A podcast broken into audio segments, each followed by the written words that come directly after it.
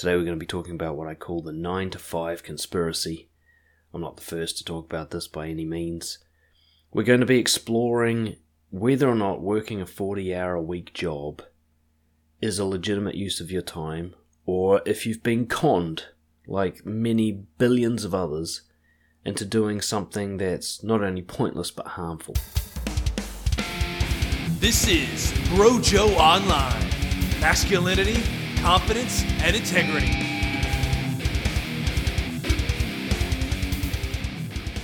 So basically, the, the premise I'm going to be trying to get across here is that working is for suckers. Okay, the classic idea of working is for suckers, that it's actually a very modern form of slavery. And it's a heart and mind kind of slavery. There are no chains that you can see, but your beliefs and your fears act as effectively as chains. And if you think about it, if we go back to, say, slavery in the United States uh, 150 years ago, or whatever it was, most of the time they weren't actually chained up. They were working in the fields and so on. They could have run away, but it was their fear that kept them there. Now, the fear was actually based on physical threat. In these days, the physical threat is not so obvious or uh, coercive, but the fear is the same the reason you keep plodding back to that job that you don't really like and you certainly wouldn't do if you had a big inheritance or something like that. The chains are there. I want to start by asking you some key questions based on some very factual data that I want you to just start considering. One is something uh, it was first published to my awareness in Tim Ferriss's book, The Four Hour Work Week. A study was done, self-report study, where people were surveyed and given uh, asked to give the impression of how productive they were. How many hours per workday were they actually doing shit that mattered, that was beneficial to the company? Those kinds of questions were asked. And the average came out as less than four. So less than half the time that a person sits at their workplace or stands do they feel that they're doing something that's actually productive. So you've got to wonder why do companies keep people on these 9 to 5 contracts when this and many other pieces of evidence show that time served does not equal productivity. That a person doing their full hours per week doesn't mean that they're actually benefiting the company, certainly not for all those hours. Why do we keep making work the serious, hard thing to do when the studies clearly show that people who are being creative and having fun get better results than people who are working hard and being serious? Now, that's a myth that being serious you know, that putting yourself under pressure and stress gets things done. It's actually resistance to getting things done. Why, and this is obvious to anybody now with COVID, why is it that we have to go into the office and spend hours a day commuting, wasted hours just sitting in traffic, when we can clearly work from home in nearly all professions that don't require hands on touching of, you know, like surgeons or tradesmen? Anything else that's based on a computer or voice can be done from home. So why do we still come into the office? Why do we have open plans in the office when the research clearly shows that that just increases stress and anxiety levels in the office and doesn't actually increase productivity? Why do we have employment contracts that bind you to a company when freelancing and contracting not only works even better, uh, but protects you from redundancy? An employment contract does not protect you from getting fired unexpectedly. It does not protect you from redundancy. It does not protect you from the company crashing down. So it's clearly not a protective document, and yet we treat it as like we need this for our protection. And really, it's just chains binding us to one company. It's putting all our eggs in one basket, income wise. We need this company to do well, or we're fucked. That's what an employment contract does. Whereas a freelancer goes, well, if that company sucks, I'll move to another one. Problem solved. An employee can't do that. Employee contracts often say you cannot have conflict of interest. You can't work for another similar company at the same time.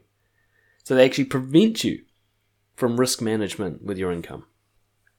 Why do we work until we're 65 and retire at our weakest physical stage of life, where we're too feeble and tired and mentally run down to actually enjoy our free time? Why is it the studies clearly show that retirement itself is the quickest accelerant towards death, that people die quickly once they retire. Why do we keep following that model When we've got all the rest of our life to enjoy things, why do we wait till the end when we can't really do it anymore? These are the questions I want you to ask yourself. They're certainly the questions I ask myself. Because the biggest question is why do we keep doing a 9 to 5, 40 hour work week in general when the data, the science clearly shows us that this is not the optimal way to live? It's not even a good way to live. It's a miserable way to live. And it's not even good for companies. So why do we do it? I've switched. I was an employee for, for much of my life, and then I switched to running my own business. And I'm not going to do some big thing where I work on a beach, you know, with my laptop and, and do that whole song and dance, because that's horseshit. Entrepreneurship's still fucking hard, right? It's still hard work. But there are some key differences that mean I will never go back to being an employee unless I'm in some predicament that forces me to. And I really can't imagine a predicament that forces me to consider working for someone else over working for myself. Here's some of the difference. One is I do what I feel like at any given time.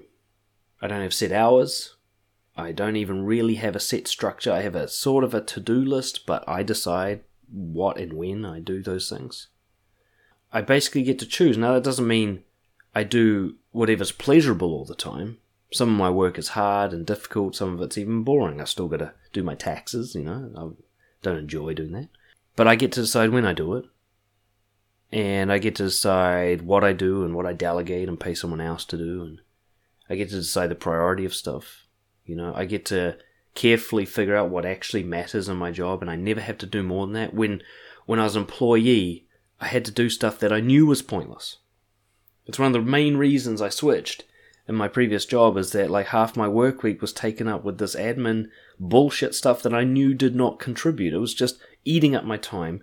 And yet, you know, I worked for a government agency, so the bureaucracy of that like forced me to do all the stuff that didn't help anything. It didn't reduce reoffending at all. Whereas in my job, if what I'm doing does not help people or isn't absolutely necessary for the legal requirements of running a business, I don't have to do it. I won't do it. You don't get that as an employee. Any employee listening to this, some part of your job you know you're forced to do and it feels pointless.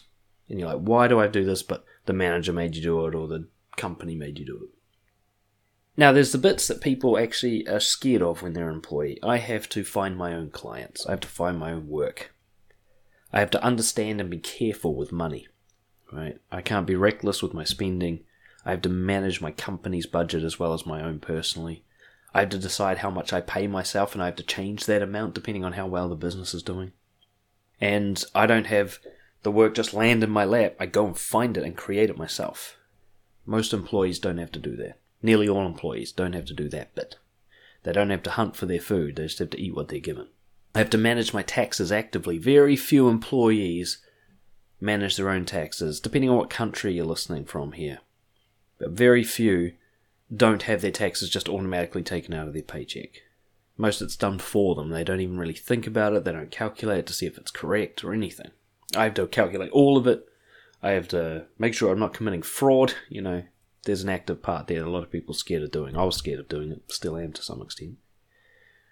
I only work, work about four hours a day on average.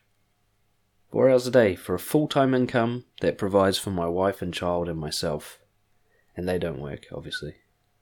Four hours a day with no commute. I work from home.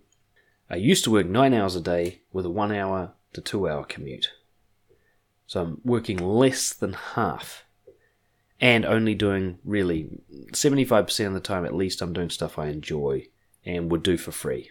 In fact, kind of do do it for free because I get paid in this weird way where the stuff I do, like right now, I'm not getting paid per minute for doing this, but it may create clients for me later. But basically, I'm doing this for free might be that nobody even listens to this. I don't really have a concept of weekends or vacations. Like I'll travel, but I'll still have clients while I travel. But I have lots of time off during the day, so I have a little vacation every day, you might say. It's a bit different having a child now, but that's the gist. I enjoy my work. I wouldn't quit for money. You give me a million dollars, I might have a little holiday just to celebrate, but then I'll be back into coaching. How many of you would keep working after a million dollar paycheck? Or at least keep working for healthy reasons because you love the job. right? Some of you keep working just because it's your identity. You're like, without this job, I don't know who I am. And that's what kills a lot of people in retirement. They lose their identity with their job. But very few of you would keep working as an employee because it's the best thing you could think of doing with your time, even if you did it for free. Almost none of you. Right? Really, the slavery is made out of a paycheck and the fears we have around paychecks. So let's dial back the clock. There didn't used to be 40 hour work weeks, did there?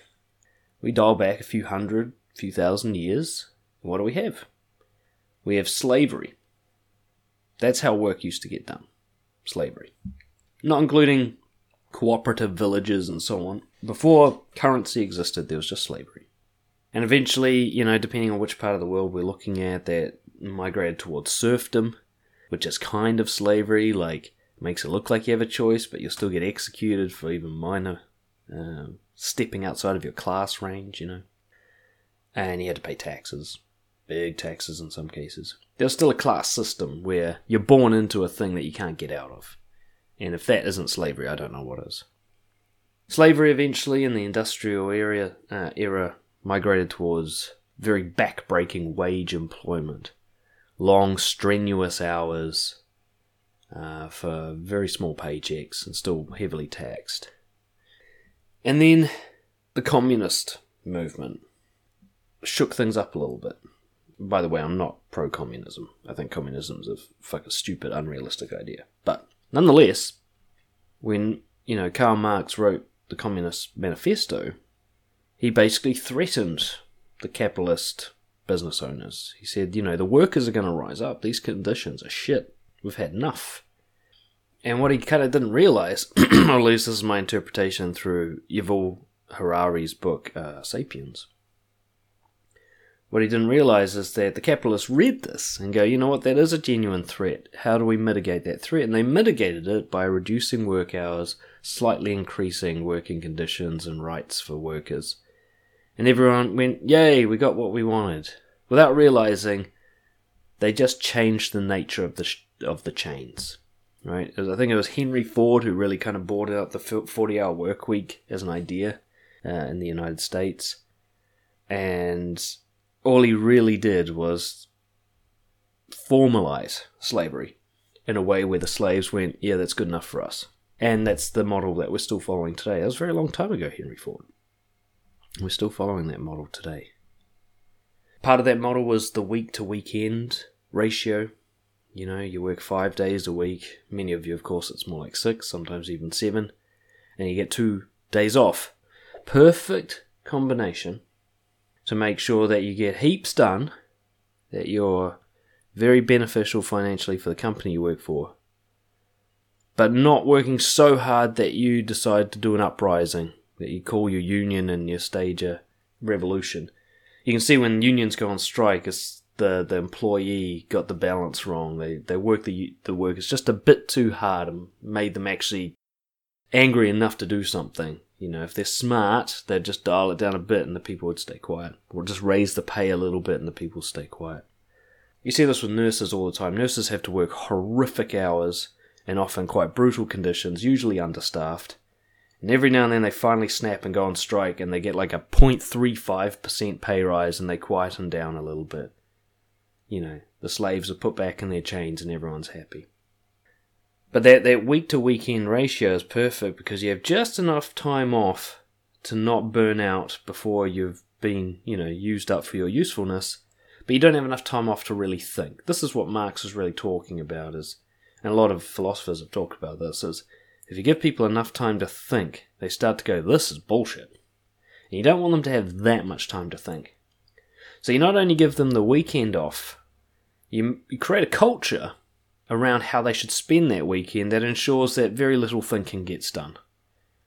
Chores, church, drinking alcohol, gambling, you make sure that weekend is packed full of mind numbing activity. And yet the workers thank you for it as time off. And you see why I think of this as a conspiracy. You see where I'm going with this, right? So that's kind of the the background we're working in here. If you're an employee, classic nine to five employee, you're getting paid very little to produce a lot. The majority of what you produce is taken by the company as profits. Let's say you get paid $20 an hour, there's a good chance you're worth 100 to $200 an hour, but you're only getting a fraction of that percentage for yourself. The claim that the company invented the systems that you use is their kind of uh, rationale for taking most of your money. You have just enough time off that you don't crash and burn before you're elderly. You know, just enough vacations, just enough weekends to sustain this pr- productivity and to lock into a kind of mindless, ongoing slavery that you can keep pumping out those hours. But not enough time off to go, you know what, is this really the best way to spend my life? You know, they want you to they want you to ask that question, but after you're 65. Right? They want you to be on your deathbed going, "Fuck, I can't believe I did that for a job. What a waste of life." They don't want you doing that while you're at the job, right? So they don't give you enough time off to think about that quite just yet. And some companies will have little cultural things, you know, we have pizza night on a Friday, or we have team building days, or you know, everybody gets to not wear a suit on a Thursday, and you think, man, this is so much fun. This is such a nice place to work. And you don't ask the question, would I work here for free? And the answer is fuck no. Which tells you how you really feel about the workplace, no matter how good your boss is and how much pizza you get on a Friday, you know. And they give you little bonuses now and then and little pay rises, and I do mean little. And you think, fuck, I'm moving up, I should stay with them a bit longer. And the whole time, you're getting paid tip of the iceberg to what you're making for them. Except in government agencies, which I'll talk about later, or non-profits. One of the, the classic limiting beliefs here is this idea that the company actually cares about you. And one of the things I want you to ask about ask yourself is what is a company? Really, when you say my company cares about me, what are you referring to? What is the entity you're talking about here? Do you think of a company as the group of people who work there? Because that keeps changing, so it's not that. What is the company? If you work for Ford Motors, for example, Henry Ford is dead. You're not working for Henry anymore. So who are you working for? Why is it still called Ford? Who is the, the entity that cares about you in the so called company? Do you think of the company itself like an entity, like a god that's benevolently watching over you? I'll tell you what a company is or a corporation is. It really comes down to a single piece of paper. That's all it is. A legal document of incorporation. I've got one for my business. You might think I'm my company, but I'm not. Especially not because I'm, I'm a limited liability company. The company's called the Inspirational Lifestyle, and that's on a piece of paper. Silly name for a company, but you know, I started this quite naive and can't change it now. There's a piece of paper that says it's a company. There's another piece of paper that says I'm the director, but that's a different piece of paper. The company itself is on its own piece of paper with no human names attached to it. It's just this thing by itself, this devoid of humanity thing.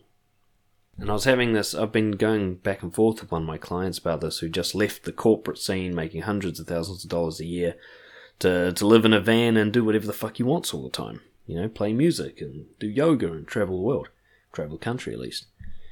You know, and he's starting to see this conspiracy as as well as I am. And he made a good point is that corporations behave like psychopaths. Companies behave like psychopaths, and he's absolutely right. Because a company has no humanity. A company is just a piece of paper. A company is essentially a set of rules, illegal rules.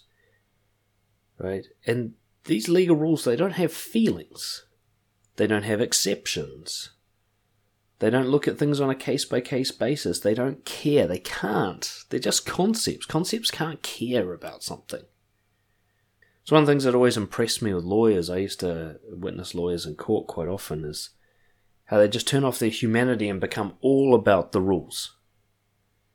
And, you know, I could see a guy who clearly murdered his wife get a not guilty conviction because of legal technicalities. Now, everyone in the room's going, that guy definitely killed his wife. But the law says, well, he couldn't prove it exactly, so off he goes to do it again. You know, that's that's the law. The law is psychopathic. It only cares about the rules. It's like what scares me about artificial intelligence is in the end it just makes the best efficient decision according to the rules. And if that hurts people, it doesn't care. That doesn't even slow it down a little bit. So corporations follow these rules. There's two sets of rules they follow. One is the legal rules that they have to follow, and the other is the rules required to make the most profits. And neither of those rules incorporate compassion for humanity. Right? I'm not saying that's a bad thing.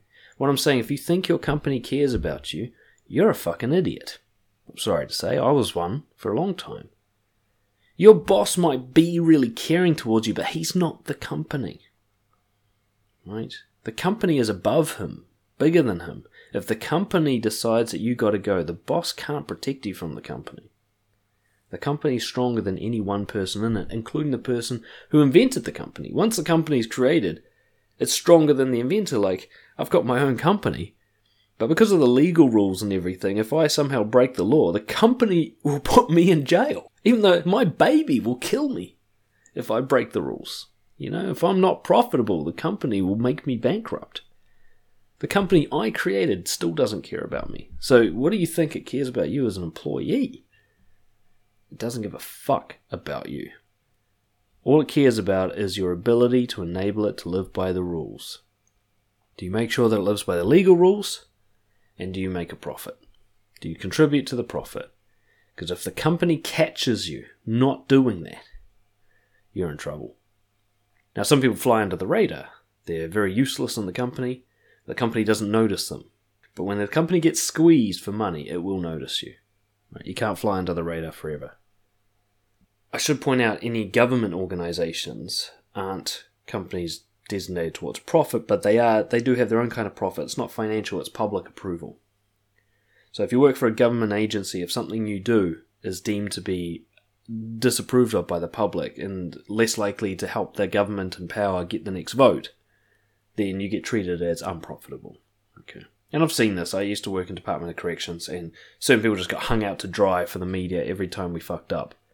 That person who like got us disapproval in the media would would choose a scapegoat usually, and they'd just get destroyed by the media and lose their job and we'd keep going on being inefficient, you know. So you got to understand this is what capitalism really is. This is what communists have a problem with around capitalism is capitalism is just a psychopathic entity concept. You're an asset until you're a liability. Profit is what matters. The rules are all geared towards maximum profit, minimum cost. It's just a consumption, profit generating machine. There's no good or evil here. It's neutral. It's just like artificial intelligence. It just follows the rules. It can't help itself. It doesn't have a choice. It doesn't have compassion. It's not conscientious. I don't mean like a psychopath, like someone who skins people and, you know, eats children. I just mean somebody who has no conscience. Somebody who is entirely about results. Somebody who follows rituals and rules regardless of the cost. And you got to understand, as a company functions, you are its biggest cost. I know that even being a company of one, my finances make it very clear that the easiest way to save money for my business is to pay myself less as an employee of my own business. Nothing else I spend money on comes even close to how much it costs to pay me. And not only have I heard this from many other business leaders around the world, but also people I know personally who run businesses, I don't think there is a business on the planet whose biggest cost is not personnel. So when it comes time for a company to increase its profit by reducing its cost, when it's hit the limit of how else it can increase its profit and now needs to reduce its cost, the first place a company looks is its employees. And this is where we have redundancies and cutbacks. The number one way for a business to stay alive when it's threatened is to cut off its own legs. So while you're sitting there thinking that the company cares about you, that there's some longevity to your career because your boss is nice to you, or even his boss thinks you're a real asset, you gotta understand the company's waiting until the profits drop and then it's gonna look at you and go, Are you worth keeping? And that's gonna be a financial decision. It's not gonna be a human decision. It's not gonna be a compassionate decision. It's not going to be like, do we like this guy? Oh, he's got a family to feed, you know, or his mum's dying of cancer, he needs some support right now. It's just going to be like, right now, how much is he worth compared to how much does he cost? And if that number's not good enough, you're out. That's it. Regardless of your circumstances, there's no compassion for you there. Very few companies have employees at the top, like boards of directors or whomever, who are willing to break the rules of capitalism to support their employees. That happens occasionally, but happens so occasionally that it makes the news.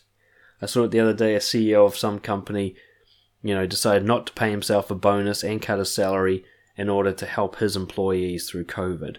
Why did that make the news? Because that never fucking happens.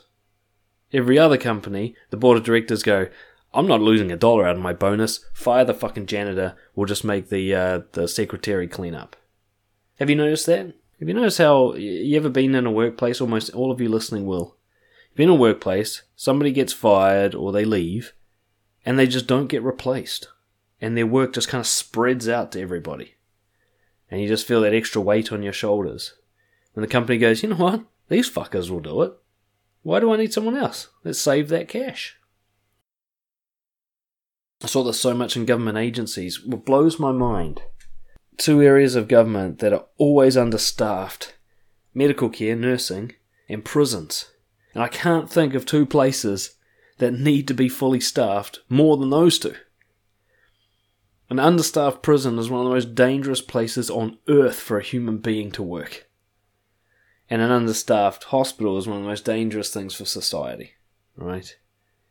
And yet they are constantly understaffed. And as I worked, I could see it from the inside with Department of Corrections. I don't know nursing that well, but I have nurses as friends who told me various things. in corrections, I just kept looking at going like, there's plenty of people who want this work. You know, being a prison guard, it's not fucking pretty work, but you don't need qualifications for it, so it's kind of high demand. There's a lot of people out there who would rather work as a prison guard than work in forestry or whatever it is that they're doing and yet those positions were just never fucking filled. And when you know the sick leave was never kind of uh, counted in to staffing, you know, so there's always people sick, and that was never covered. So it was always understaffed. And as a result, you know, the cultures became quite authoritative and quite disruptive to the concept of reducing reoffending. Understaffed prisons basically create more offenders. That's a simpler way to put it that's factually accurate. I was like, well, why is this not happening? It's because it didn't need to happen to get the vote. That's why. It's because no government needed to staff prisons or the nursing sectors fully in order to win the election. So they just don't. If they did need it, they would. Right? You'll notice governments will spend exorbitant amounts of money on ridiculous things that might get the vote. You know, changing the flag. I remember that one. What a ridiculous one that was, right? You gotta understand a company is basically a pyramid scheme. Money runs up, shit runs down.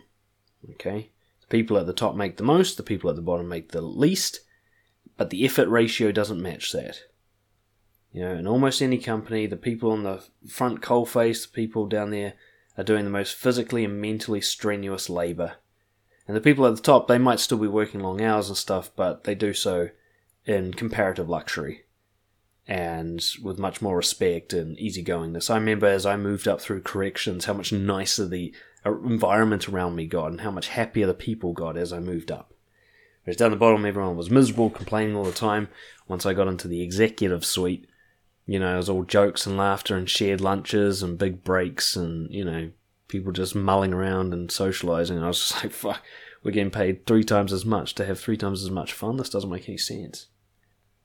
So, that's what you're working for, and if you haven't asked yourself, why am I allowing myself to engage in this system, you need to start asking.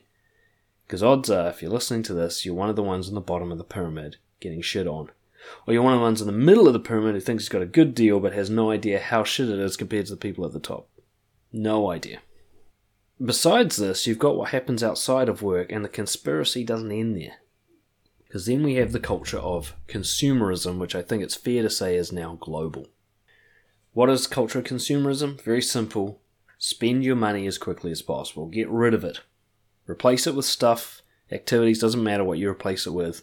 But make sure your bank account's always empty so you always got to go back to work. That's consumerism. And you see this combined with everything I've talked about with the sort of 40 hour work week set of rules. Slavery, doesn't it? This is chains. If you run out of money, you got to go back to work. You've got to. How is that not slavery if you have to go back to work? if your fear from all that money that you just spent compels you, what choice do you have? You're often encouraged to rack up debt. The most, I think, prevalent form of this is credit cards and mortgages. You notice you're never encouraged to try and save up all the money for a house or, you know, use investments to build up that money. They say, no, just go go for a mortgage. Just spend your money, fucking now. When, spend money you don't have now. In credit cards, the legal restrictions on credit card companies are minimal to none. Why is that? Why are they allowed to be like professional loan sharks who really fuck you up? We get given credit cards, and yet in high school, in primary school, the you know, because right after high school you can get credit cards. But in high school and primary school, there is absolutely zero financial education. Why is that? Why is there not a topic in school for finances? The number one thing that's probably going to control your quality of life. You learn about algebra, right?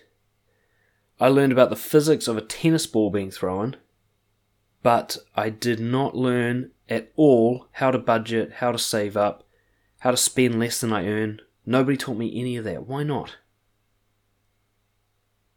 Because if I learn that shit, I'll get out of the rat race. That's why not. Very simple.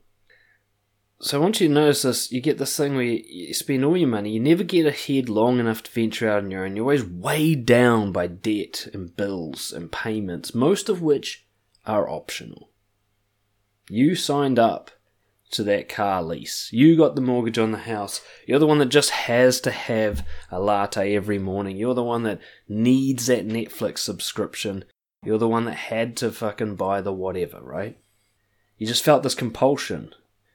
You never thought, fuck, there's a lot of advertising really influencing my brain or anything like that. You're just like, oh, I've got to spend all my money. All my mates are. I've got to buy $100 worth of alcohol every weekend. I remember the first one of the first things I did when I started my own business is I went over my finances and I wanted to see like where all my money was going. Actually, this was after I started my business and I realized I was doing really bad financially. This was the beginning. Can you believe this? Beginning of my financial education happened after I started a business. Ludicrous, but common common experience. And I realized one of my biggest expenses was Subway sandwiches. I would have never imagined. I would have thought it'd be petrol or rent. Those were big, but Subway sandwiches, one of my biggest expenses. I was ruining my business with sandwiches. And this is so common. People don't look at their budgets. They don't go, where's my money going? Where's my optional spending? And have a look at just how much is spent on subscriptions and clothing, unnecessary petrol costs, and so on and so forth, alcohol, food you don't need. When you look at it, it'll blow your mind like, holy shit, I could fucking retire if I invested this money. Or I could at least, you know, take some time off to find a better job. But we have these limiting beliefs that are the new slavery chains. One of those is that employment is safer than owning a business. Do you believe that? Most employees do. The reason most employees don't even entertain the idea of starting their own thing is that they believe that they're currently engaged in the safer option. Why do you believe that? Just a simple question, not hypothetical. Why do you believe that? Why do you think it's safer to be an employee than to run your own business? You've heard all the things, all the rumors, right? Oh, 90% of businesses run straight into the fucking ground. There's some truth to that. Probably because, and the number one reason is because they don't manage their finances properly. It's not that the business wasn't good, it was that the financial management was bad. But let's say you're good at managing your finances or you learn to be good at it. I've got a course on managing your finances that you can get done within a month, and after that, you'll be able to manage them safely. So, why would you still be an employee after that? Because that changes all the statistics of likelihood of success. You can't be made redundant when you own your own business. You can't be fired when you own your own business. Those risks don't exist as an entrepreneur. And if you can manage your finances, if you know how to always be profitable, which is just mathematics, it doesn't actually matter how much you're selling down to a certain level. It more matters how much you spend, which is your choice. Why do you think employment is safer? Because you think the company cares about you, right? You think that if times are tough for the company, it will protect its employees. Or you work for some company, you think the times will never be tough. Amazon or something, you know telecom company. How many businesses around are thousands of years old? Or hundreds of years old? Almost none. Right? In fact, the ones who are are small boutique businesses, entrepreneurships. All businesses come crashing to an end eventually. What happens to you when you're on that ship? How do you know when you're on that ship? Do you keep track of your company's stocks? Because if they crash, the company dies. Do you know how well they're doing? Do you even know if you've got a public company? If you get someone who is unconscientious at the top, if you get a CEO or a board of directors who lack ethics or ability, the company will go into the ground. Do you know the ethics and ability of the people at the top? Have you had them psychologically analysed? Yeah, some places like Coke that have been around for a long time. And that's true. But if you look at the individual workplaces in the Coke industry, how safe are each of them? I remember there was that Coke lemon flavour that came out. That kind of died. What happened to the employees that were all about Coke lemon, I wonder?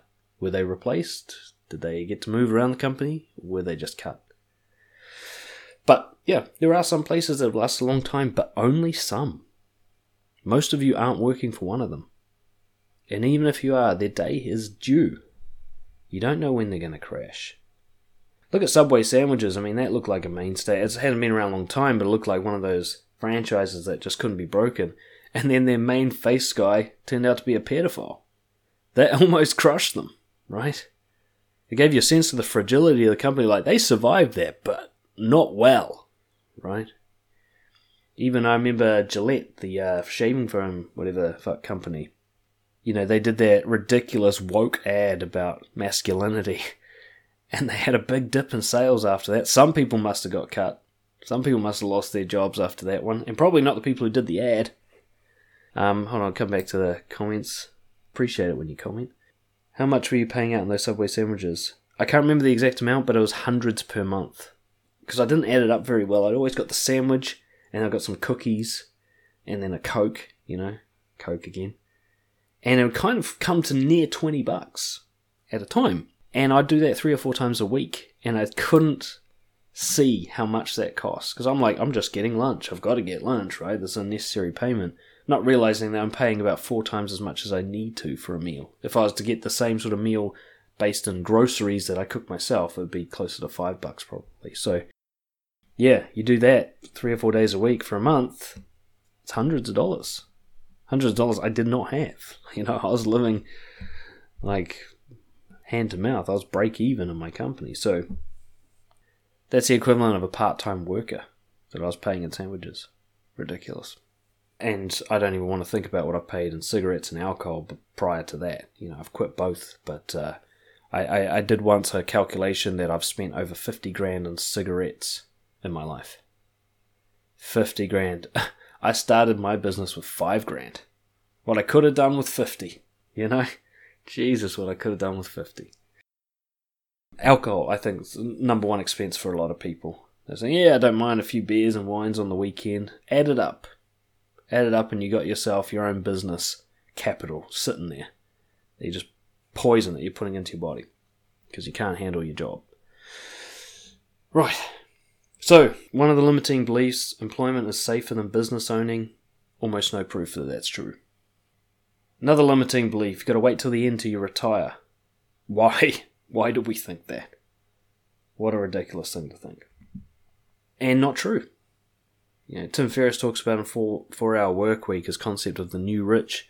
People who take small retirements every other year. They take like four months off. That's possible. That's a way of living. And I think one of the number one limiting beliefs that keeps us in this little conspiracy is everyone else is doing it. I can't think of a belief system that's hurt the individual more than to look around and go, what's everyone else doing? That must be the right thing to do. When I started actually getting proper education in business after I got started from people who were doing well in my industry, you know, one of the first things I learned is if everyone else is doing it, go the other direction. Because the way everyone does it is the least effective. That's a like a human trait, and it's especially prevalent in business. Ironically, a lot of the big businesses you see, the telecoms, the Amazons, the various big subscription businesses and car companies and stuff, they're actually quite inefficient. They do things in a way that is kind of gluttonous. They waste a lot of money and time, but because they're so profitable, they don't have to stop long enough to like cut the fat. So quite often when people start a business, they'll copy those big companies without realizing those big companies are actually kind of doing it wrong, but they're just surviving on their name, on their legacy, and their profits. And so, small business that's surviving well is doing it right. One that has no shareholders, one that has no government support, one that's just one person bootstrap doing it on their own. If that's working, they must be doing it right. Capitalism ensures that they must be doing it right. Because if they're doing it wrong, they suffer, they crash everyone else is doing it is usually, especially in business, but employment as well. You look around like, all my friends are employees, everybody has a nine to five job. My parents went on and on about how you just got to have the ship job for like 40 years and then retire when you're an old, decrepit bastard. Since when have people, as a big group, been smart? When, when has that been the case? Individuals can be smart, and sometimes small groups can be smart, but when have massive groups been smart? Think of it. Give an example of when a massive group all doing the same thing has been more efficient than small groups or individuals. I can't think of examples. Generally, when I look at the masses, they're stupid, even when I'm one of them. The breakthroughs, the outliers on the graph, the people who do things better than everyone else, are never part of a huge group. By definition, they can't be. Those people that shoot up, there aren't many Elon Musks. There aren't many Richard Bransons, right? There aren't many highly successful people. There's a huge mass of quite unsuccessful people. And you look around at all of them and go, I better do what they're doing? That doesn't make sense. But that's a human bias. We look around, social proof. If everyone else is doing it, it gives it validity. This is how you get the cult to drink the poison. You make sure that everyone around them's doing it, right? Doesn't mean it's a good thing to do. Yeah, you make a point there. Uh, World War II, Big Mass is doing the right thing. Well, actually, if you think about Big Mass, think of the German public. They all supported the Nazi Party. Like, nearly all of them supported the Nazi Party. And nearly all of the Nazi army did what they were told. That's big masses and it was actually very slow for the rest of the world to react. They had to come to extreme crisis and almost let Germany win before they fought back. That's how big masses think. Whereas little individuals are like, fuck, we better get onto this Hitler dude, he's talking some shit. There was a long lag time between reactions. So actually, I think World War II is a great example of the masses being slower to act than individuals and taking a long time to get to the right thing. And even then, you know, they used the atomic bomb to like solve the problem, and I'm not sure that's the greatest available solution, but I'm not a war expert. The dreams get crushed pretty early. You know, when you're a kid, you're like, I want to be an astronaut, and everyone laughs about it, but why not? Why, why not be a fucking astronaut? Someone's got to do it. You just need to be good at maths and physically fit and wanting to do it. But by the time you're 13, you're not talking about being an astronaut anymore, or a fireman, or something cool, or a rock star. In fact, these days, you know, I, I get a lot of teenagers messaging me and stuff, and, and they're anxious about their careers while they're still teenagers. I'm like, dude, you're not even going to know who you are until you're 30, right? Your career doesn't fucking matter at all now, and yet you're already anxious about it? What happened to your dreams? You know, who's going to be the dancers? who's going to be the rock stars? Who's going to be the astronauts? Somebody's got to do it. If all the dreams are crushed, we're not going to have anyone available except for the outliers, the people who aren't in the mass. I've got a bunch of other points I just want to throw in there. Tax. Tax is one of the weirdest things on earth, isn't it? Like necessary but bizarre. Obviously, if we want to function as a society, we need some sort of kitty for things like roads and hospitals that no one person is available. If we privatize that stuff, it usually creates such a skew that socially the poor are left, you know, in the lurch. So you kind of need this stuff. Some sort of socialism type thing needs to happen there so that people don't get left to die, you know, ruthlessly. But you notice that tax is taken.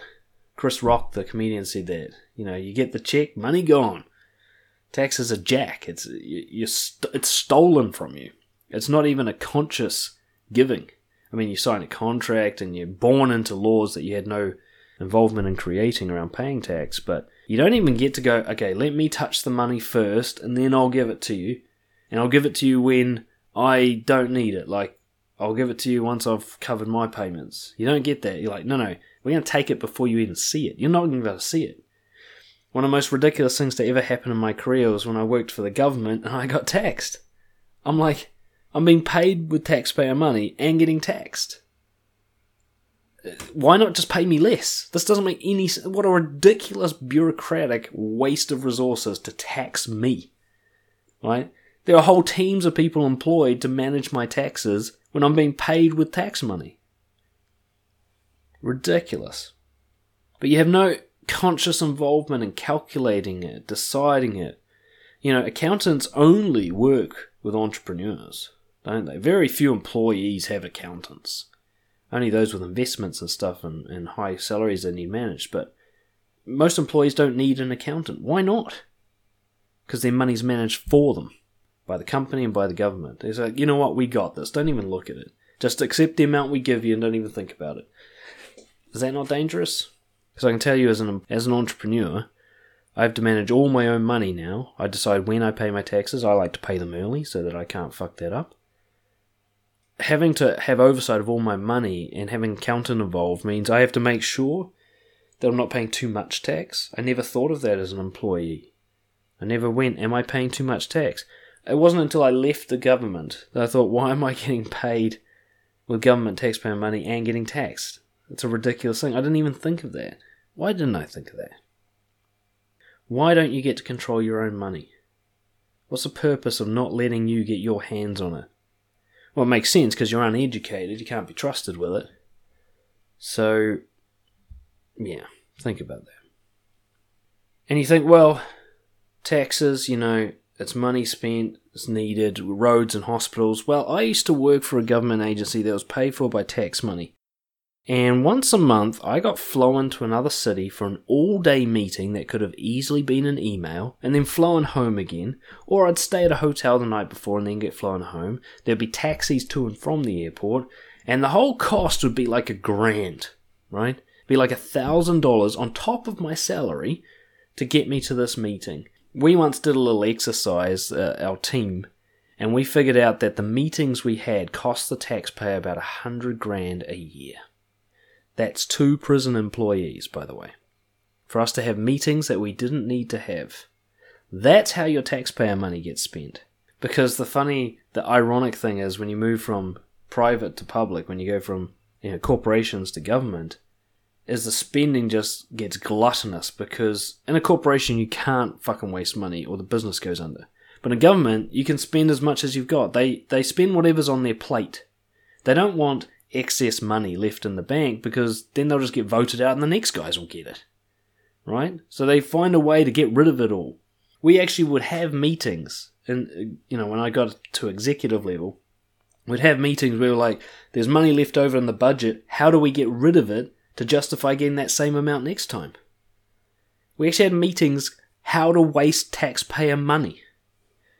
And there are meetings going on like that all over the world as I speak right now. People are meeting to figure out how to waste the money you pay in taxes so that you're convinced you have to keep paying that same amount. Absolute truth. And yet you don't even get to touch your tax money. You don't get a say in what's done with it. You can't touch tax law as to how much you're allowed to or should spend. People who keep their money in offshore accounts and all those big business guys you hear about are vilified for like dodging taxes. What if they're the smart ones who realize that that money's being wasted? That it's not being utilized well and they don't want their money wasted, they want to keep it. The thing is, I, I keep calling this a conspiracy theory. But conspiracies usually require people at the top who know this is going on and they're like, hey, suckers, gotcha, right? Like, that's a basic conspiracy theory is that it's all being controlled by this elite group who's fucking everybody over. But the problem is, whether the top of government or the top of business, so like politicians or billionaires, it seems to me that nobody's in on it. You know, there's research coming out now that's showing that the people at the top 1% financially actually work the longest hours. They work 90 hour weeks or something on average. Ridiculous. All the stockbrokers and the billionaires and everybody you're jealous of can't fucking stop working. They get like anxiety about money because they got so much of it. They get sort of compelled to keep trying to make more. They can't ever like relax about it. I mean, look at Elon Musk and Jeff Bezos. Imagine the fucking hours they're putting into trying to get into space. They don't need to do that. They could chill. But they can't. They can't turn it off. And politicians, I mean, like I said, government employees pay taxes as well. They're part of the system. They were brought up with it. Whoever might have originally come up with the conspiracy, maybe the Henry Fords, the capitalists who were like, fuck, these communists are going to take over, we better like counteract and do some countermeasures.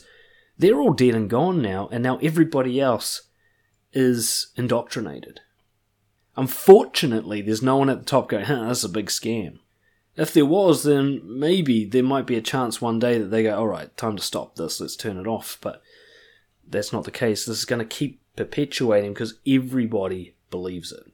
I think of it kind of like the Catholic Church. The Pope and the archbishops are the most devout. They're not up there like, this God thing's bullshit, but fuck, it's profitable. They believe it. They're praying every night, right? There's nobody at the top who's like, uh, this is crap. And that's, I think, the biggest risk here is this isn't really a conspiracy theory. It's more like the Matrix. We're all plugged in. Nobody's controlling it. No human. One of the things my clients pointed out is automatic payments. We love that these days, don't we? Thanks to technology and not having to go into the bank anymore. And our money just goes out, doesn't it? That money, we. I mean, the amount of people who have subscriptions to gyms they don't go to, to Netflixes that they don't watch, uh, shopping baskets that they don't need. You know, people just, money just pours out, leaks out of their bucket. So they have to keep going back to work. Lottery, gambling, alcohol use. Why is this all not only accepted by most governments but heavily taxed? So not only is it promoted but very expensive, and the money goes back to the government because you spend your free time wasting as much money as possible and numbing yourself emotionally. You never stop to think and feel and go, what the fuck's going on here? You're just like, oh, thank God, Friday night, fucking here we go, throw my money away and I'll have to go back on Monday. And you keep doing that until you're 65 and useless. I always wondered, why is alcohol legal and all the rest illegal? In most cases, with the exception of weed now in a few places, but alcohol's treated as something different to drugs, but it's just a drug, right? It's a drug you consume. We've made it, we've given it flavors and stuff like that. But that would happen with any drug if it was legal. If you made heroin legal, in 20 years' time, it will be a drink. Less than 20 years' time. There used to be cocaine in Coca Cola, right? Where do you think the fucking name comes from? Right? Any any drug can be made into a nice consumable food or beverage but only it's only been done with alcohol, which is a cleaning product, ethanol. Uh, and all the others are these horrible things that you got to smoke or inject or snort or whatever. You know, these these grungy things you got to do. But I was like, why did they leave alcohol? You know, like I know it was something to do with prohibition not working, and it gave, you know prohibition gave rise to organized crime. So like, fuck, we better stop this. It's too late now. We've still got the mafia. But like right now, the prohibition of methamphetamine in New Zealand, for example, gives rise to gangs. You would cut 95% of profits in the criminal world if you made methamphetamine legal. And, statistically, it's a less dangerous drug than alcohol. That's accurate to say. Less people go to hospital because of methamphetamine than alcohol. But alcohol's legal. Why? Because the other drugs don't do the thing that alcohol does right? Weed relaxes you. Methamphetamine gives you artificial confidence and drive. You know, LSD fucking opens your mind. But alcohol tranquilizes you. Right? I'm surprised they don't make ketamine legal. Maybe that'll be next. God, I used to love ketamine. I miss those days. I'm clean now, but oh, I had some fun with drugs. Um, alcohol, it numbs you. And it tires you out and I can't think of a more perfect drug to keep this system going. Have a couple of wines with dinner. Have an IPA with all your mates with your funny beards and your top knots. You know, go get on the shots with the boys. Whatever you do, just make sure it costs a lot and drains you of energy, so you gotta go back to work and you don't have time to think or work on a side project. Yeah, like like my man Rick says, happy hour, right? Half price alcohol. Oh, it's only nine dollars for a beer. It's ridiculous. I remember I used to come home from a night on the town. You know, I'd wake up the next day, and occasionally I'd have the courage to look at my bank account.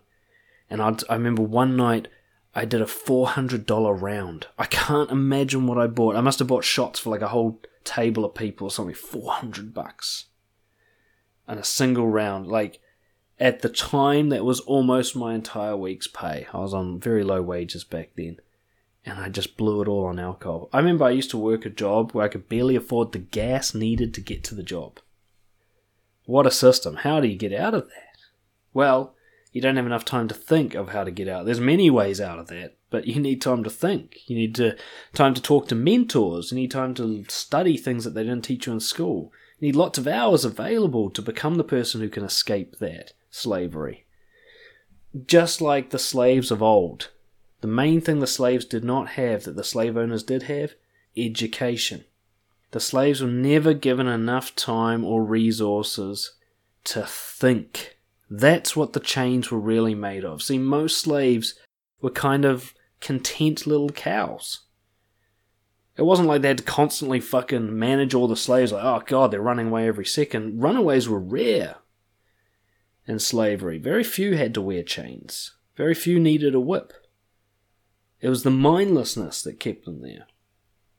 And what I'm saying, I guess, today is that that hasn't finished. You're still mindless. If you don't have enough time to think of how do I make enough money to survive me and my family by only working two hours a day, then you don't have enough time to think. Because I guarantee you there are lots of answers to that question. And you don't need a particular genius or set of skills to be able to do it. I know some very dumb guys running successful businesses. That's the simplest way I can put it. The only thing they know is maths when it comes to finances. They know how to manage a spreadsheet with a budget on it to make sure the numbers always end up in the red, right? That's it, or the black. Which one's the good one? I can't remember. So I should know this. Right, in the black. I think it's the black, right? That's it. All you need to do is know how to manage the numbers and money, and you can manage a business, right? A year's worth of training probably. I don't mean full time, but but a year's worth of training courses with a mentor or a coach, and you'll have everything you need to know to run a business. You don't need to go to university. You don't need a big loan. That's another way that they spend your money. You know, you need these qualifications that are now worthless. Most of my successful entrepreneur friends are qualified in exactly jack shit. Jack shit. They don't even have an MBA. You don't need it. You don't need it. University is ridiculous. The information there is good, but you don't have to go to university to learn it, and you don't need a qualification to get a good career. You do if you want to be an employee, but if you want to be an entrepreneur, the information you might need, but you don't need the qualification. You don't need to buy that information. Most of it's free on YouTube. Here's the great tragedy almost everyone could be a consultant, or a freelancer, or a contractor, not an employee. You could even do the exact same work you're doing right now, but you wouldn't be beholden to a company. You'd be your own boss. Just you're choosing to work with that company for this job. You could do it like that, which many, many people around the world do. You could even have small groups, you know, teams of three to five, but they'd be equals and there'd be no beholdenness to a, com- to a company. They're just working together because they all enjoy the work. You know, trades are often like this. You know, I used to work uh, as a landscaper, and it was me, my brother, and our technically our boss, but we're like a little trio, right? We just went and did these jobs together, and everyone was kind of not equals. I was getting paid fuck all, but like that's possible. That's set up. But ultimately, anybody could just be an individual in charge of their own destiny without being an employee. Employment is an unnecessary legal burden that disables people and keeps them afraid. It's like saying you need to be married to stay in a relationship. No, you don't. Not at all. You can actually be single and kind of play the field, and that's just fine as well. So I want you I want to finish by asking you some questions. The main question is, even if you're going to keep doing your current job, what would it look like as self-employment? What's the self-employed version of what you do? Sometimes it's very obvious. Let's say you work for a cleaning company. You just are the cleaning company yourself. You know, we've got a cleaner uh, in our building, and she was getting treated like shit by her employer. And so she just came to us and said, Look, if I just came and did this myself, would you pay me? We're like, Yeah, fuck your employer. She charges double anyway. So now she quit. So now she just does all the same cleaning jobs she was doing because she's the one that they wanted. They don't want the company, some bitch they've never heard of. They want this cleaner who they trust and rely on. She said, Well, if you pay me directly, I'll keep coming. They said, Fine, I don't, I don't care who you work for as long as you come. So she just stole all those clients. And so many of you could do that. Whatever job you're in, you could just switch to it being self employed and just keep going, probably even keep the same clients right? Because you're the one that actually services. This is not an ethical dilemma. You're not stealing the clients from the employer if the customers want you. They don't want the company, they want you. Right? You're the one that provides the service. This is the the big secret here is the company's getting paid, but you're the one that provides the service. Why aren't you the one getting paid? Now, the company does provide something. There's nothing essentially wrong with being an employee if you're kind of conscious, if you're aware of what is going on. But I think it should be more like franchises. I think it should be more like uh, commissions. Like, let's say an, a company finds the client for you and takes a commission for that. That's fine, but that commission should not be 80% of your wages. It could be a 10% finder's fee. Right? Uh, one of my clients at the moment does sales, uh, sells wine, and you know, in, in like a single day, he made three and a half grand for the company, but he only gets to keep a fraction of that. And all they did was give him the number to call for someone who might want some wine. A little bit of effort on his part, he could find those people himself, and he could source the wine himself. Or he could keep working for the company, but maybe recognize that they don't deserve the big cut for the amount of work that he's he's the one who sold the wine, which is really what matters. And he's just a great example of most employee situations where you're doing the real stuff that matters, you're the one providing the value, and yet you're not the one getting paid. So, what would your job look like as legal employment? What would your interests look like as something you're paid to do? And I think this is where we'll finish because this is the big question. And the, one of the biggest limiting beliefs that keep people in this 9 to 5 conspiracy is that what they enjoy doing it cannot be made profitable, either because it's too hard or because they would stop enjoying it. Both of these are absolute fucking horseshit beliefs. Let's say your your interest is music. I know a drummer who basically just films herself drumming on YouTube and through sponsorships and advertising makes six figures a year. So it can be done with music interests, right? I know a gamer there's this whole community I didn't know about who play board games. Not just Dungeons and Dragons, but anything. Monopoly, fucking shit you've never heard of. And they're very like tight knit, clicky community. And they all know about each other and they play games together. And he was part of this and he's also kind of creative. And he got together with an artist and he designed his own game. And he used Kickstarter to sell it. That was a long time ago. He's now a millionaire based on board games. He was working at McDonald's when he first started to design his first board game. And all it is just a love of board games and a deep understanding of the community he's a part of. And the community carried him through. Now he's got these loyal followings. Every time he makes a new game, just boom, sold out instantly. Right? He's like a one man crew, just him, an artist that is a consultant that he brings in, freelancer for the job, and then, I don't know, some Chinese manufacturing company that puts the game together and sends it out. Right? What if you're a Pokemon enthusiast? Right? Surely that's not profitable. Actually, it really, really is. There are many examples.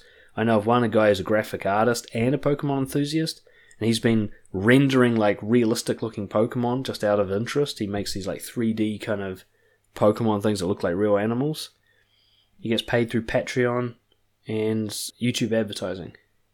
Right, so he's got these supporters on Patreon. It's like a Kickstarter community. And so he gets paid to draw Pokemon. That's a job. And I just saw just before I made this call, I was fucking around on uh, Instagram, and I was reminded of a restaurant I'd heard of many years ago, uh, Dick's Last Resort restaurant, where the staff are mean to you. It's kind of like the theme of the restaurant. They come in, you know, you come in, they, they give you the finger, they tell you you're an asshole. They give you a hat that like makes fun of you, says some nasty insult on it. They get your food order wrong on purpose. They're constantly mean to you. So if you enjoy being an asshole, you could start a restaurant, right? I know of another guy who is like a public speaker, except he doesn't say anything. He just stares into people's eyes. He sells out fucking arenas and just sits on stage silently for an hour and gets paid probably millions per year. He's got a team of like 10 people to run this thing. And all he does is look into people's eyes in a meaningful way, right? The idea that what you're interested in can't make money or wouldn't be enjoyable is such complete bollocks. I can think of the most ridiculous things, and they make money just because someone gave it a go. So the conspiracy, the fucking bullshit belief that you've got to go do something that you'd only do to get paid, you don't enjoy it enough to do it for free. And you got to do it with most of your waking hours, and then you got to spend whatever, whatever money you earn so that you don't have enough time to think about doing something better with your life. It's not the truth. You don't have to do that. If you don't have to do it, then why are you doing it? It's not safer, it's not more enjoyable, it's not the best way to live, it's not the only option available to you. So why are you choosing it? It's like choosing to eat poison instead of healthy, nutritious food. It doesn't make sense. And that's where I'm going to leave you. And of course, if any of you want support, ideas, guidance, resources on how to make the switch from being a slave to being free, I can give you heaps of stuff for free because this shit's not actually that complicated. I'll give you access to my financial freedom course. I will give you guidelines on how to figure out what to do for a job that you would love and how to make it a business. I'll give you step by step fucking templates on how to turn an artistic passion into something that makes money without losing love for it. The information isn't actually that complicated. You don't need to be a genius. I'm certainly not. Right? I talk for a living because I like talking about philosophy and psychology and shit. I get paid to do that. Right? If I can do that, you can do whatever it is you want to do. Guaranteed. Thank you so much for listening, and I will see you another time. This is Bro Joe Online masculinity, confidence, and integrity.